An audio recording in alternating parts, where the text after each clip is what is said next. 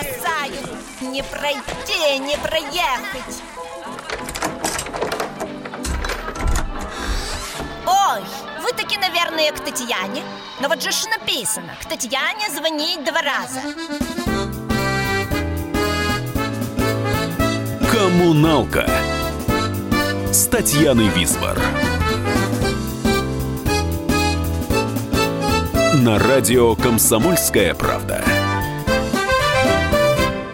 Соседи, привет! С вами Татьяна Визбор. В прямом эфире радиостанции «Комсомольская правда» программа «Коммуналка». Перед тем, как представить гостя, музыкальный пролог. Я принадлежу к бардам первого призыва, как и Юрий Ильич Визбор. Поэтому гитара у меня всегда немножко расстроена. Голос не крепкий, но значительный.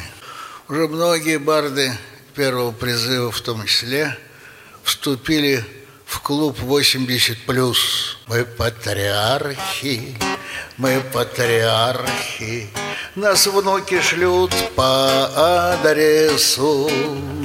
Мы недомерки и перестарки, что видно без анамнезу.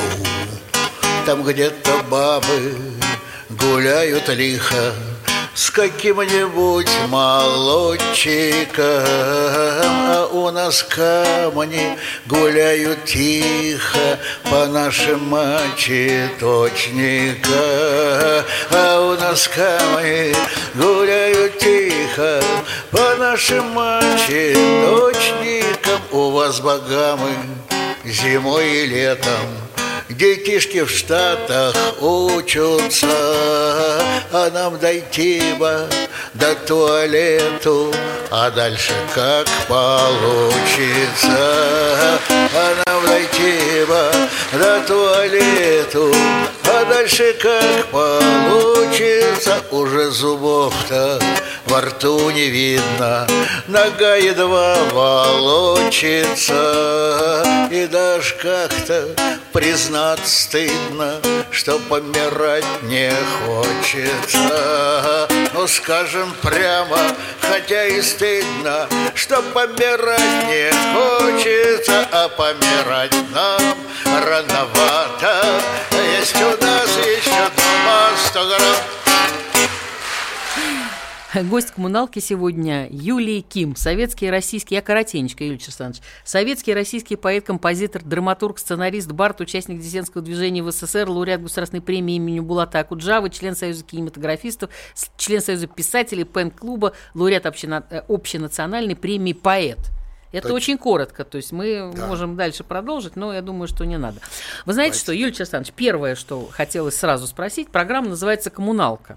Так. И не так давно ваш племянник, мой друг Марат Ким, замечательный да. художник и режиссер, рассказал мне а, одну историю, а, которая с вами случилась, почему долгое время вы в результате и жили в коммуналке. Я знаю, что вам было поручено какое-то важное дело выбрать квартиру, вернее, выбрать комнату в городе Москвы вместо...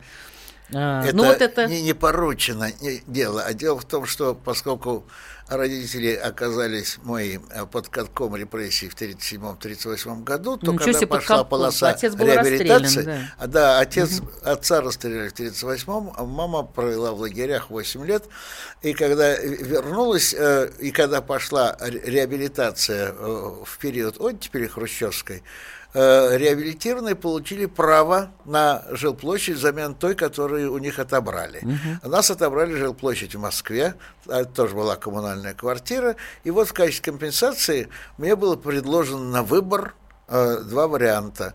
Один – комната в коммуналке, а другая – отдельная квартира, но в старом доме, который предполагался, э, э, будет скоро снесен, заменен и так далее. Я почему-то выбрал комнату в коммуналке. Вы скажите, где эта квартира находилась отдельная? Отдельно не помню. Здравствуйте, раз... а Марат помнит прекрасно. Сказать а... вам где? Скажите. На Арбате.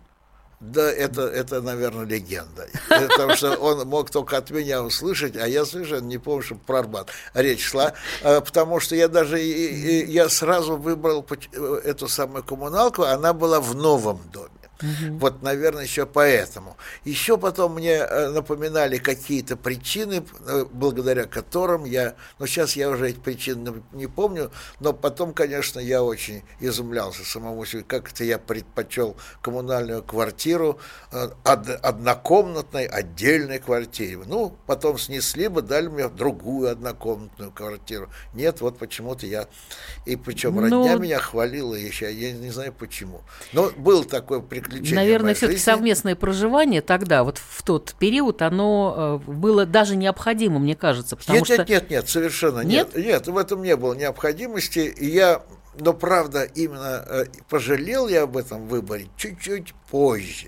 Несколько лет спустя, конечно, а, э, что я э, несколько сглупил, и как я мог, но это все было уже позже. Юлий Александрович, мы сейчас послушаем один фрагмент, и с этим, я думаю, что уйдем на э, перерыв, на, не, на, на некоторый этот. Это тоже, это тоже для вас специально, это было девятнадцатого октября, помните, Багряный лист, да? Да. девятнадцатого да. дня шестьдесят шестого года, город Ленинград, и моя мама. Ада Якушева. Рада, что я снова приехала в ваш город. Но как только я вообще выезжаю из Москвы, так по приезде в Ленинград я моментально хрипну. И поэтому я сегодня буду петь, как сказал Юлий Ким, ультразвуком в основном. Но я думаю, что вы меня поймете. Мне свойственно очень субъективно оценивать события и людей, тем более. Тем более, что наши уважаемые барды, они все мои хорошие друзья, и я к ним очень пристрастно отношусь. И умею их ценить и без их песен. Но говорить о друзьях, конечно, и писать тем более, это, в общем-то, труд ужасно тяжелый и, в общем-то, неблагодарный. Почему? Потому что все они достаточно умны и насмешливы, и ни хороших слов о себе не воспринимают, а, тем, а плохих тем более. Вот. А один может просто обидеться, другой вообще скажет, что я самое главное упустила, а третий вообще посоветует просто меньше говорить. Ну, мне очень хочется о них писать. Почему? Потому что я знаю, что в Москве, в Ленинграде, там, в Свердловске, в Куйбышеве их хорошо очень знают. А на Камчатке, допустим, где я была этим летом, их знают вообще, но не так. Знают, и не то знают, чтобы мне хотелось, они знали, для того, чтобы они их любили так же нежно, как и я. Я, например, однажды на Паужетке, где строится термальная станция, так иду, и мне свойственно петь, значит, когда я иду. И вот я пою «Вставайте, граф, рассвет уже полощется», а какой-то парень рядом говорит, это что, из-за озерной выглянув воды, что ли? То есть они знают Визбора, Кима, вот. Но когда вот приходят записки, когда ты выступаешь, бывает ужасно любопытно, потому что, например, приходит такая записка, ну, Ким, это хорошо, а как фамилия-то его вообще, вы можете сказать? Или, допустим, такая, значит, записка. Скажи, это правда, что... Саш, ты, пожалуйста, извини, что... Городницкий восемь лет сидел в тюрьме.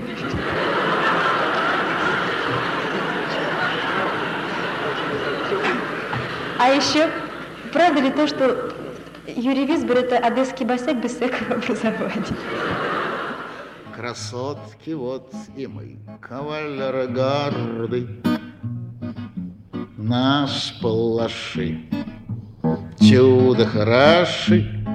Ужасны мы в бою, как леопарды. Грудь вперед и баки расчеши. Выступаем справа по три весело, весело, палаши. Вынимаем наголо, наголо. Враг бежал без боя, взяли мы село, парблю. Ну где же здесь вино? Мама, кстати, не ошиблась, то есть не, была неким образом провидцем, потому что она предполагала, что фамилия все-таки иногда будет и другой, не, не просто Ким, а какой-то другой. Мы сейчас прервемся на рекламу, а потом продолжим разговор об МГПИ. Коммуналка с Татьяной Визбор. Радио «Комсомольская правда». Более сотни городов вещания и многомиллионная аудитория. Барнаул сто шесть и восемь эф эм, Вологда девяносто девять и два эф эм, Иркутск девяносто один и пять эф эм. Москва девяносто семь и два эф эм. Слушаем всей страной. Коммуналка с Татьяной Визбор. Мы по-соседски в студии сидим с Юлием Ряшенцевым Кимом. Юлий Ряшенцев, смотрите, а почему вас в МГПИ потянуло? И это э, продолжение династии. Мама э, Нина Валенти... э, да, да, да. Да, Нина Валентина была, да, да. Была, да, она учила, она закончила, тогда он назывался, по-моему, университет имени Бубнова, и она его закончила, и тоже как, как э, филологический факультет, как после нее уже э, э, то же самое проделал и я. Но я вовсе не собирался идти по ее стопам. А у меня были более наполеонские планы поступить на журфак эм гэ у. Ой-ой. Но поскольку я прибыл из глухой, то есть из очень далекой Туркмении, то я и попал на подготовительные курсы в это самое эм гэ у, и я увидел, какие там ходят пижоны и пижонки, насколько они более меня продвинуты по всем статьям. А вы в каком году поступали? В пятьдесят четвёртом, в середине прошлого века. Теперь я это произношу совершенно легко. Ну, у вас уже, у вас был тоже запрет, ну, то есть у отца вернули документы из трёх? Это был пятьдесят четвёртый год, уже усатого не было, и поэтому все сразу стало легче. Легче. Uh-huh. И поэтому уже, уже и в Москве смотрели на... Вот сестре, она старше меня, пришлось там что-то такое... Э, что-то у нее было по поводу ее анкеты, когда она в пятьдесят первом поступала uh-huh. в свой медицинском. Но, слава богу, тогда же прошла. А что касается меня, то у меня проблем уже с этим не было. Я не помню, что-то я показывал в анкете, но я, я бы запомнил, если бы было что-нибудь такое. Что мешающее, нет. У нас э, половина института все были из таких семей, особенно мальчишки все. Ну да, Юрий Ряшенцев, и Визбор, да, да. Да, все, угу. У всех, всех так или иначе это коснулось, так что... Ну там, там двоякое было, или, и, или э, расстрелян, или погиб на войне, вот что. Да, совершенно Потому верно. Что, Юрий да. Ряшенцев, я вот, неоднократно уже и говорю всегда, что для меня было откровением где-то уже ближе к школе, что, оказывается, во многих семьях есть такое существо под названием дедушка. Потому а. что у меня были везде только бабушки, и от да, меня да, долгое да. время скрывали, ну, то да, есть, да, да, понятно, да? Да? Понятно, вот такая да, вот ситуация, да. да. Скажите, а вот после вот распределения это было м- просто ткнули пальцем и попали на Камчатку, или это... Нет, это был тоже более или менее сознательный выбор. Вот почему. Во-первых, сначала было предварительное распределение в январе пятьдесят девятого года, еще до, за полгода до диплома. И э, на этом предварительном распределении вся моя группа, почти вся, категорически отказывалась подписывать какое-нибудь распределение. Все мечтали оста- остаться в Москве. И, и те, кто в Москве жил, и те, кто приехал вроде меня. Поэтому, когда я Я подписал лихо свою Камчатку, комиссия, которая занималась этим предварительным распределением, готова была носить меня на руках. Такой оказался герой на фоне остальных двадцати пяти девочек из нашей группы. Я помню, как одна, одна дама пошла под, не отказываться от распределения, нельзя впереди восьмимесячное брюхо. И, тем не менее, ее не пожалели, и всякие кары на ее голову призывали, и всяко, и всяко ее стыдили, как она комсомольская. Она вышла вся в слезах, ничего не подписала, через месяц родила и осталась в Москве, разумеется. Вот, а я так, я так выглядел на этом фоне героем, поэтому пришел в общежитие, быстро сочинил песню «На далеком севере ходит рыба-кит», и с этой песней поехал на Камчатку. Но Камчатку я подписал все-таки э, еще и потому, что, как бы это сказать... Меня очень привлекла ее отдаленность. И я понимал, что я еду в места неизвестные, а был, был еще выбор между Северным Кавказом и Центральной Сибирью. Я более-менее так считал. Угу. Имею об этом представление. Угу. И поэтому взял, и поэтому подписал Камчатку как наиболее экзотический край из, из всех трех предложенных. А вернулись почему в шестьдесят третьем году, по-моему? Я закончил угу. свой труд, трудовой договор. Угу. И хотя все три года, проведенные там, я считаю, я все время вспоминаю как счастливые, но тем не менее, к концу третьего года я почувствовал, что надо менять обстановку. И поменяли я... ее на замечательную школу, школу-интернат. И... Нет? Нет, я сначала оказался mm-hmm. в школе номер сто тридцать пять, и оказался, и контраст был более чем разительный, потому что моя школа камчатская, это, бог знает где, на, у черта на куличках. Это тысячи километров на север от Петропавловска, вокруг небольшого, но очень успешного рыбзавода, поселок, около двух тысяч человек, и школа барачного типа, где училось всего человек двести. Угу. В выпускном классе, я помню, какого-то года сидело в десятом классе пять человек, например, угу. для, для иллюстрации. Тем не менее, э, я вспоминаю эти годы как очень счастливые в своей жизни. А тут я оказался с помощью, кстати, нашего общего друга Юрия Ряшенцева, угу. оказался в сто тридцать пятой школе, директриса которого жила на одной площадке угу. с Ряшенцевым. Угу. И как-то он ее на этой площадке перехватил, спросил, не нужен ли ей словесник. Хороший, добавил угу. он. Угу. Она сказала, как раз и нужен. И я и в старших классах. И я оказался в старших классах сто тридцать пятой школы. Она была... не показательная, но она стояла в двух шагах от, от Кремля. Э, как я забыл, э, называется эта улица, на, на которой Моссовет стоит до сих пор. Вот там стояла эта сто тридцать пятая школа, и... казалось, контраст был разительный, но пока... Улица Тверская, потом, когда я отдал... А? Мосс... Нет, нет, не то Станкевича, не то что-то вот, вот такого а, рода. Ну, понятно. Э, угу. Да-да. И, и там... все эти пижоны, десятиклассники и одиннадцатиклассники, конечно, были одеты куда лучше, чем мои дикари в тельняшках, угу. но что касается грамотности, они были приблизительно на одном уровне. Угу. Да. А что... Да. Нет, а что касается э, вот интерната, а когда потом, вы попали к да, гениям? И потом да, у меня два Ландау, года, два всяким. года я провел в этой сто тридцать пятой школе, все было очень хорошо и с учениками, и с учителями, но я страшно соскучился по Камчатке. И поэтому через два года я опять поехал в ту самую свою школу, и они меня приняли, и я там за четыре месяца до Нового года управился со своей ностальгией, которая была уже просто, как бы сказать, почти э, психиатрический вариант. Так я скучал по этой своей школе. Э, и вот за эти четыре месяца я все свои камчатские комплексы не то что погасил, а чуть притушил. Это перестало быть болезнью. Это, я говорю, что это была почти патологическая э, ностальгия.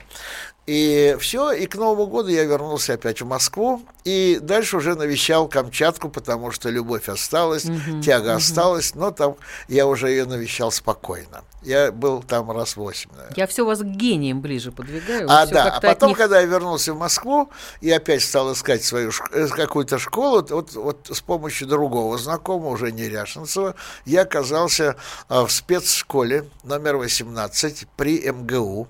Это э, такой лицей, э, под, порожденный или сотворенный великим математиком Андреем Николаевичем Колмогоровым, а он, который входил, конечно, в первую десятку или даже тройку математиков мира, и он учредил этот лицей для вундеркиндов и физико-математического профиля. Угу. Вот а там... они вообще соображали по литературе-то, нет? Или... Еще как, вполне. Правда? Да, конечно. В, в этом смысле... Поскольку я так старался, чтобы уроки проходили интересно, а они были, ребят, продвинутые, было крайне интересно с ними заниматься и литературой, и историей, а в русском языке они были на уровне моих камчатских, а дальше московских дикарей. А я хочу вам сказать, что нынешние преподаватели, вот мне, например, на одно из выступлений пришла записочка о том, я собираю всякие смешные штуки из жизни преподавателей и учеников. Есть такое понятие в математике, это студенты. Есть такое понятие в математике, определитель Вронского. И чтобы напомнить студенту, преподаватель спросил, а ты Анну Каренину читал? Да-да. И студент ей ответил, смотря какие ее произведения. Так что не все так с гениями из физики. Ну, может быть, это сейчас такое происходит. Да, я понимаю. Да, нет, тогда тоже были свои приключения. Юлий Александрович, я предлагаю вам послушать одну песню. Вот она, кстати, подходит и к этой теме, и к другой теме, которую мы уже в следующем блоке после рекламы обсудим. Куда ты скачешь, мальчик, кой черт тебя несет? И мерин твой хромает, и ты уже не тот. Да что за беда, да что за беда, да что за беда, ей-богу. Поеду понемногу, авось да повезет, авось да повезет. Куда ты скачешь, мальчик, темно уже в лесу. Там ходят носороги с рогами на носу. Да что за беда, да что за беда, да что за беда, ей-богу. Поеду понемногу, хоть кости протрясу, хоть кости протрясу.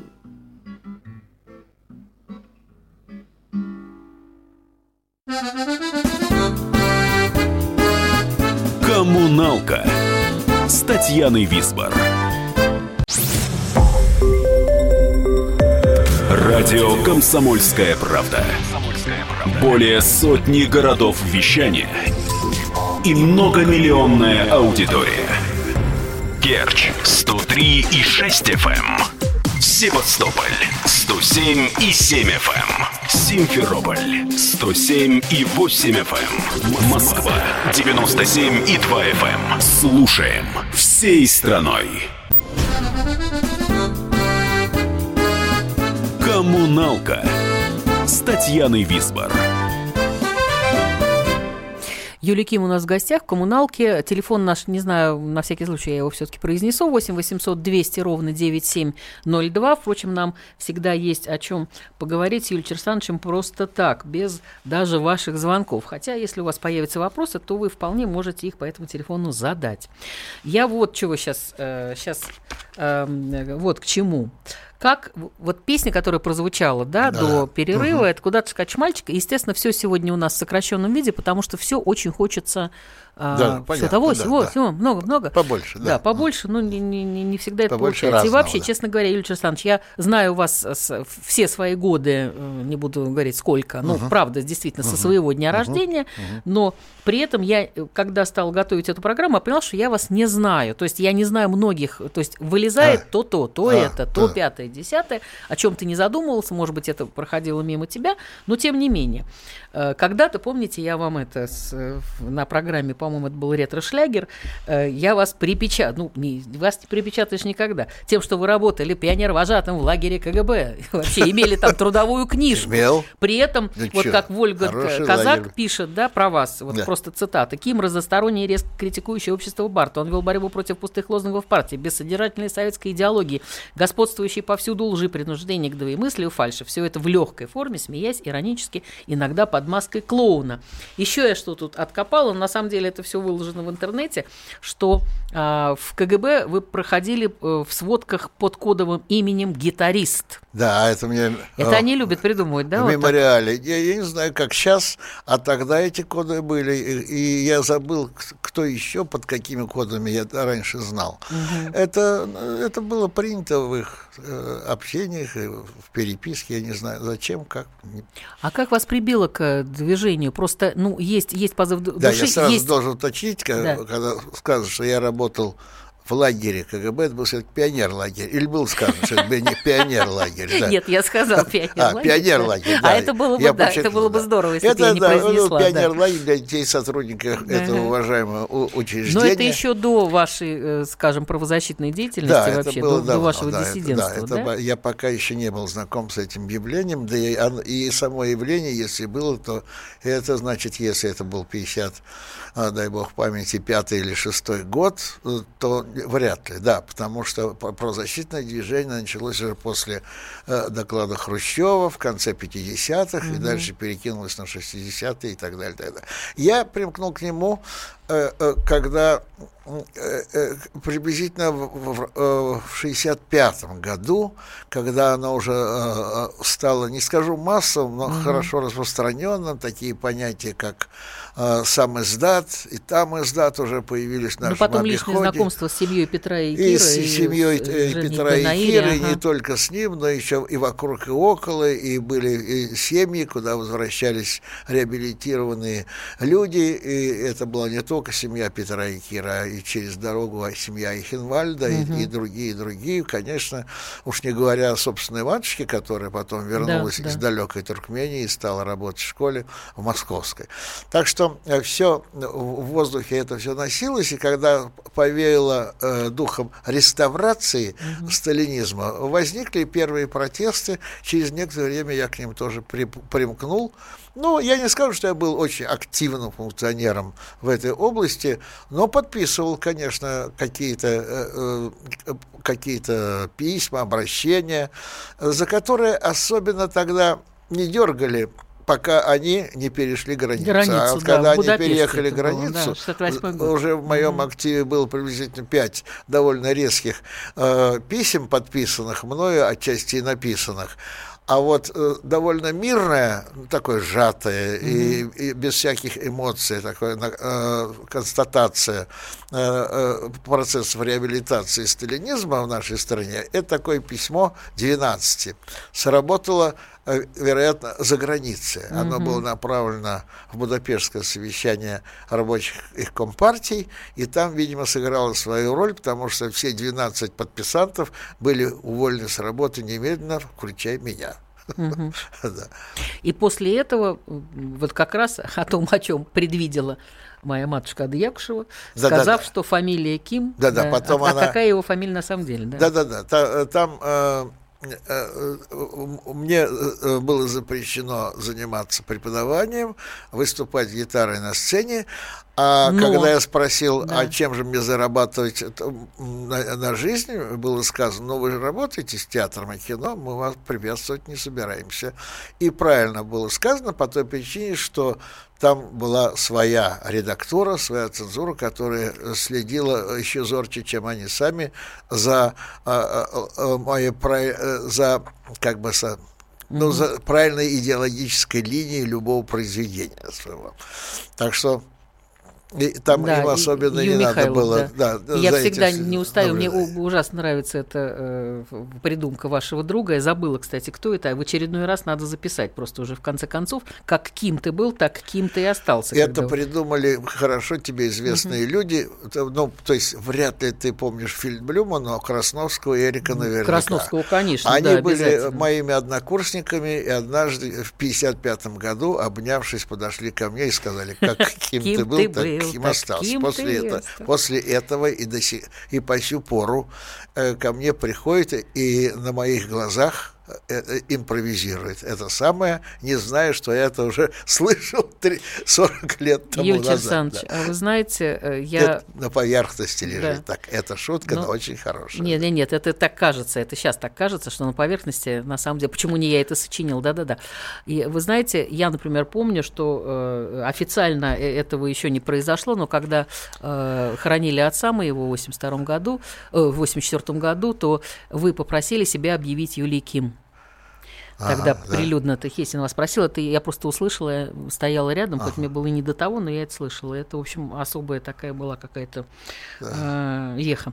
Так, перенесемся, что называется, наши дни, знаете, как монтаж, всего очень да, много хочется. Все, да, значит, Нотр-Дам-де-Пари, на да. русский язык, Юлий Ким. Да. Ну, мы с Лешей Ивашенко уже говорили о том, что все барды, все люди, принадлежащие хоть к этому да. барду, которые тщательно относятся к слову, Леша мне большую лекцию прочел на эту тему, почему доверяют им переводить, значит, эти. Монте-Кристо был замечательный, граф Орлов, Юлий да. Ким, Анна Каренина, которая сейчас идет на сцене театра оперетты. Я хочу... Вы еще экспериментатор, что мне в вас нравится, мы сейчас об этом будем продолжать говорить, потому что... Мне нравится, я вас похвалила, тогда вот так просто... Угу. Неважно.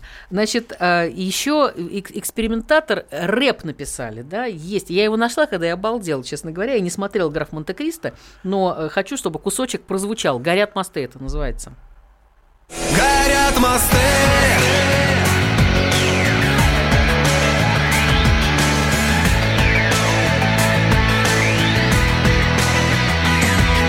все уже разбито, сгорели дни и на заплаканную землю падали огни, они пытались разобрать всю эту муть, что смогли мы потерять. Нельзя вернуть, не надо что-то говорить. Оставь слова, наверное, правильный твой выбор. И ты права, зачем же падает с ресницы опоздавшая слеза? Я не могу уже смотреть в твои глаза, как все нелепо, даже глупо разорвалась наша нить. Я не сумел, хоть и пытался хранить, а звезды, падая, прощались. Плакала луна, все, что осталось у меня. Это она, я заблудился в темноте. Сгорел в огне, я сам уже не понимаю, что поможет мне, и как стекло разбило сердце. Под дикий стон, мне даже кажется, что это был всего лишь сон. Не надо слов, когда горят мосты. Сожгла мне крылья ты.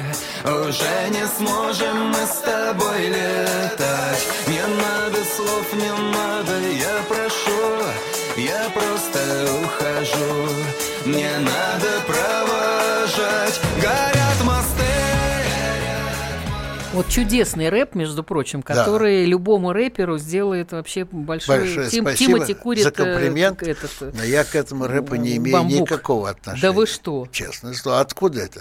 А это, это из «Граф Монте-Кристо». Упаси Боже, там ничего этого подобного нет. Это кто-то, кто-то хотел мне польстить, вероятно, да. Слушайте, ну тогда у вас еще все впереди. Но, тем не менее, нет, могу сказать что, точно, абсолютно, что я знаю, что вот э, то, что сейчас прозвучит, это написали абсолютно точно вы. Дом, который построил Свифт. Да? Это да. Э, хор... Хор актеров. Хор актеров, да. Хор актеров это спел мой сын Юра и Галя Хомчик. Да, мы да, уже да, про да, это да, говорили. Да, да. Вот, и... У них в программе это есть, и они прекрасно это делают. Да, да. Хотя Гена Гладков, Геннадий Игоревич, пардон, написал там какие-то немыслимые ноты, да. с какими даже я с, с трудом Нет, справляюсь. Я просто знаю, что, слава богу, не в гроб сходя благословил, но тем не менее и этих детей, и еще мы послушаем сегодня да. Ксению Полтьеву, кстати, у которой пятого марта будет в Дом жюри большой-большой концерт. Да, и, мои поздравления. Да-да-да, да, тоже да. Ксюшенька. Да. То есть вот молодых вы всегда, Рому Ланкина, как вы только не сватали, это просто да. вот, я говорю, что все-таки ваш учитель жив, и слава тебе Господи, и будет это. Ну, короче, я, да, хор актеров хорошо, сейчас да, прозвучит. Потом давайте, да. Брызнет сердце то ли кровью, то ли тертою морковью, ах, поверьте, все равно.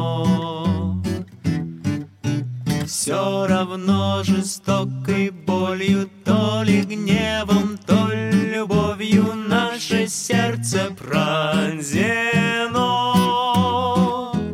И слезами плачут куклы, и огнем пылают буквы, и взорвался барабан, и пошла под гром оваций перемена. Декорации, здравствуй, новый балаган. Но сквозь годы и румяна незаметно и упрямо никогда не до конца. То ли светлый, то ли печальный проступает изначальный чистый замысел Творца. Превращения и обманы, лилипуты, великаны, кто придумал, чья вина? Вот опять линяет краска, и опять спадает маска, а под ней еще одна, а под ней еще одна, а под ней еще одна, а под ней еще одна, а под той еще, еще, еще, еще, еще, еще, еще, еще.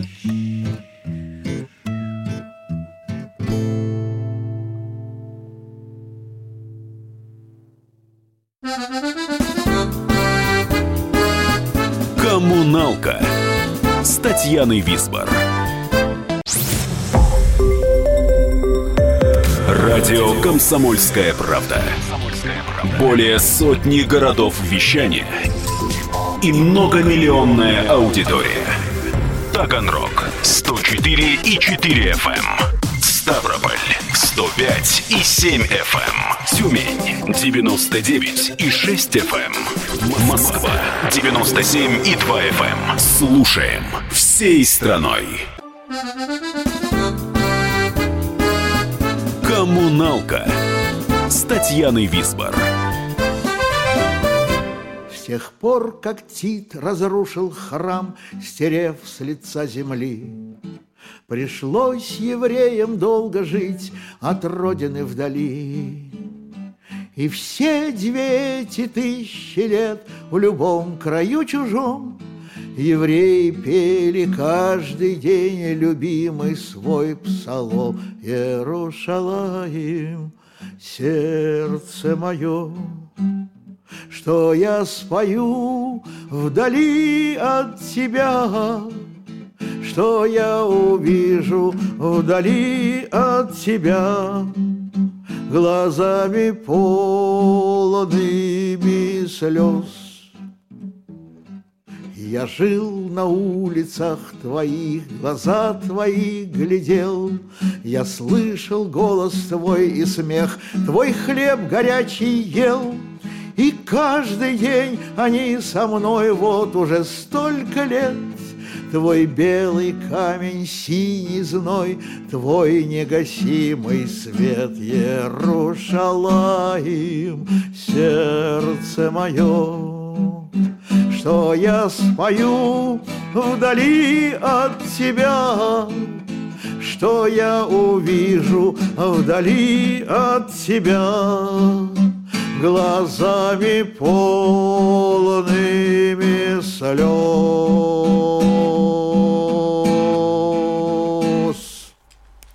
Юлий Ким у нас в гостях по-прежнему. И э, я хочу сказать, Юлий Черсанович, есть такая радийная шутка, довольно старая, но я ее произнесу.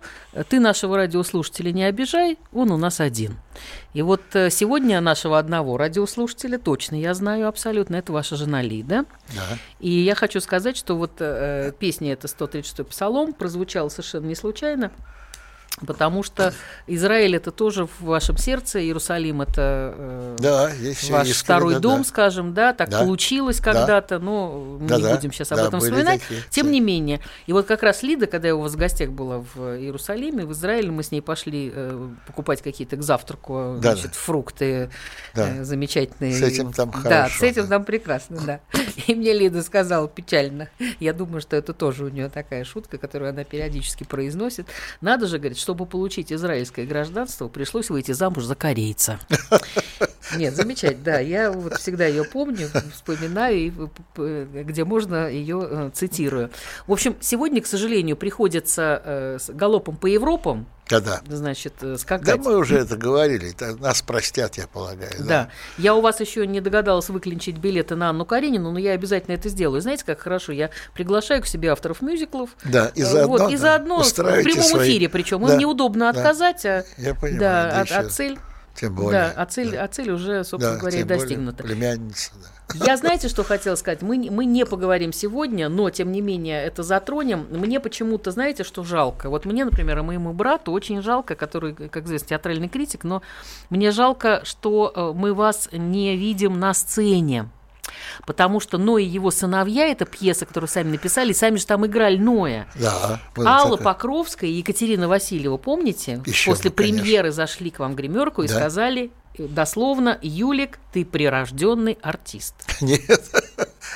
Нет, они сказали немножко иначе. Мне кажется, нет, что нет, так. Нет, нет, нет это, это, это уже легенда, это уже перетолкование. Они сказали: Юль, как, да чё, приятно на, те, на тебя смотреть. Ты такой непрофи, непрофессиональный.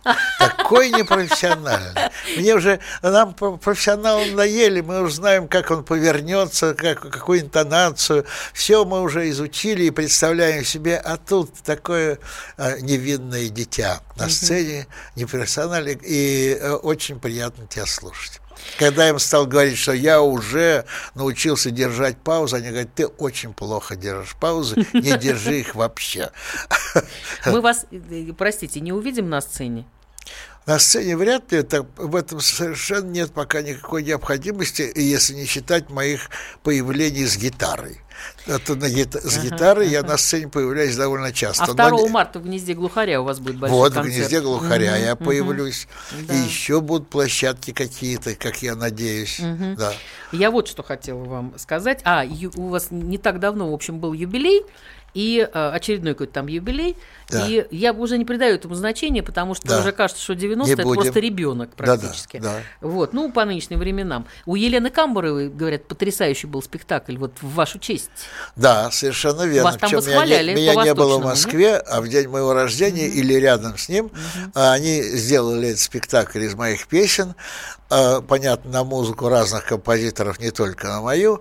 А потом, когда вернулся в Москву, они это повторили. И я видел этот спектакль. Да, это было очень... Сейчас еще одна песня прозвучит, как раз совершенно вас не характеризующая, но ужасно смешная. Я просто каждый раз сворачиваюсь пополам, когда она идет. А я хочу вам, в свою очередь, подарить э, вам фотографии, которые э, Миша Баранов когда-то просил меня передать. И я да. вот только-только сейчас. Да. Тут и Булат Шалыч, и Виктор Семёнович, не Владимир Семёнович, а Виктор Семёнович Беркас, Беркас и Берковский, да, да. и Окуджава, и вы. Пожалуйста, спасибо и у нас большое. Песня сейчас идет. Да. Спасибо. Это романс Это... в духе Вертинского, написанный лично от меня в результате августа, который я провел в обществе своих внуков. Я старый дедушка, со мной скучают внуки. Я не могу играть ни в штандр, ни в лапту. Пока я мяч беру в трясущиеся руки, как от меня уже все внуки за версту. Я старый дедушка, я рос при патефоне. Я знал Вертинского, любил у них бывать. Ни на айпеде, как и на айфоне, я не умею монстров убивать. Я старый дедушка, живу в полубреду я, глотая горькие пилюли и драже. И если спросите, который час, дедуля, в ответ услышите: спасибо, я уже... Дедушка, я не смеюсь, я щерюсь, и десен розовых при этом не даю. Но если к празднику стальную вставлю челюсть, в любое зеркало бестрепетно смотрю.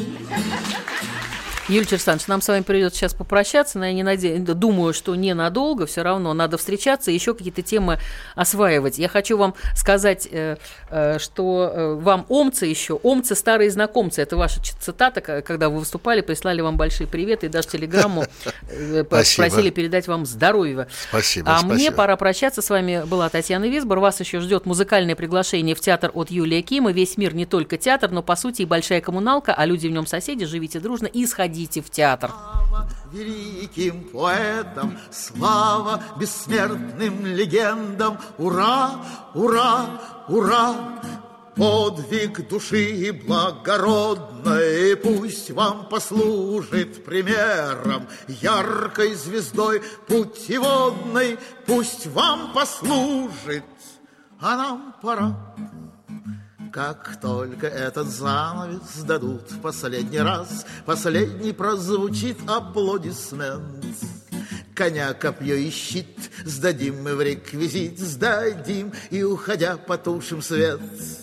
И, сняв долой парик седой и бороды отклеив, мы пустимся в обычные дела, дела, дела. И нет, и не было героев и злодеев, и подвигов во имя добра или зла. А есть одиннадцать часов и выход из театра, есть дети и семья, и дом родной. Ой-ой, есть летние гастроли, репетиция на завтра и в пятницу законный выходной.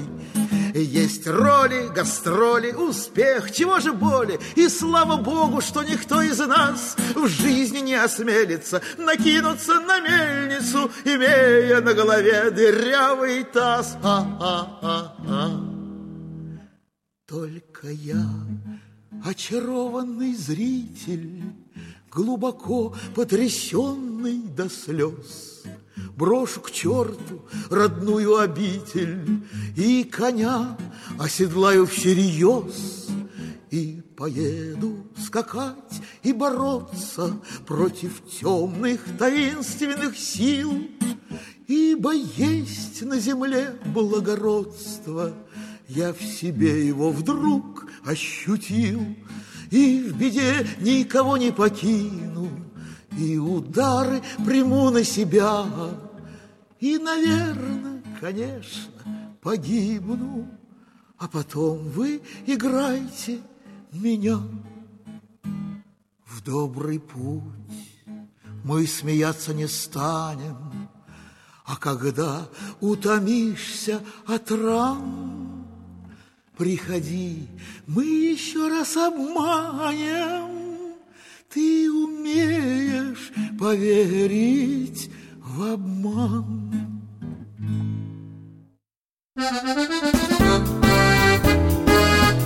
Коммуналка с Татьяной Визбор.